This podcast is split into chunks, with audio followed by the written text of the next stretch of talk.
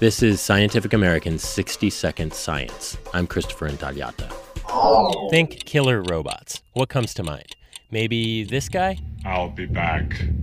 We are not talking about Terminator. We're talking about much simpler technologies that are at best a few years away. In fact, many of which you can see under development today in every theatre of the war.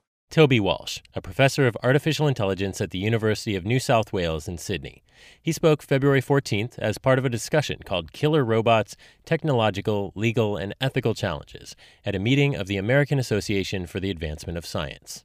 And so these are systems that are using sensors and software processing on their own to determine what constitutes a target and then applying lethal force to that without supervision or meaningful human control. Another speaker, Peter Asaro, co founder of the International Committee for Robot Arms Control, has participated in UN talks on autonomous weapons. So, what we've really been lobbying is not a sort of complete ban on some specific technical capability, but a more general requirement that all weapon systems should have meaningful human control over the targeting and engagement of those weapon systems.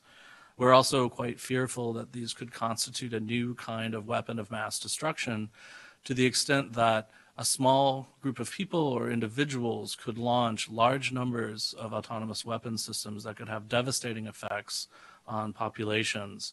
Mary Wareham, coordinator of the campaign to stop killer robots at Human Rights Watch, cited the results of a new international poll on killer robots. The public is becoming more opposed to the prospect of a weapon system that would re- remove human control. 61% of the adults polled from 26 countries opposed the idea of killer robots.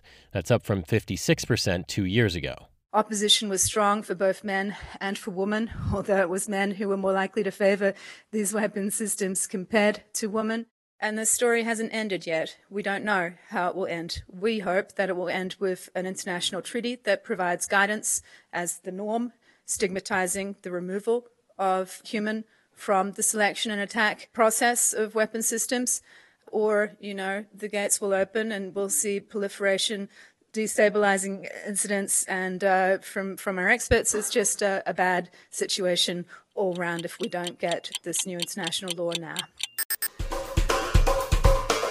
Thanks for listening. For Scientific American's 60 Second Science, I'm Christopher Intagliata.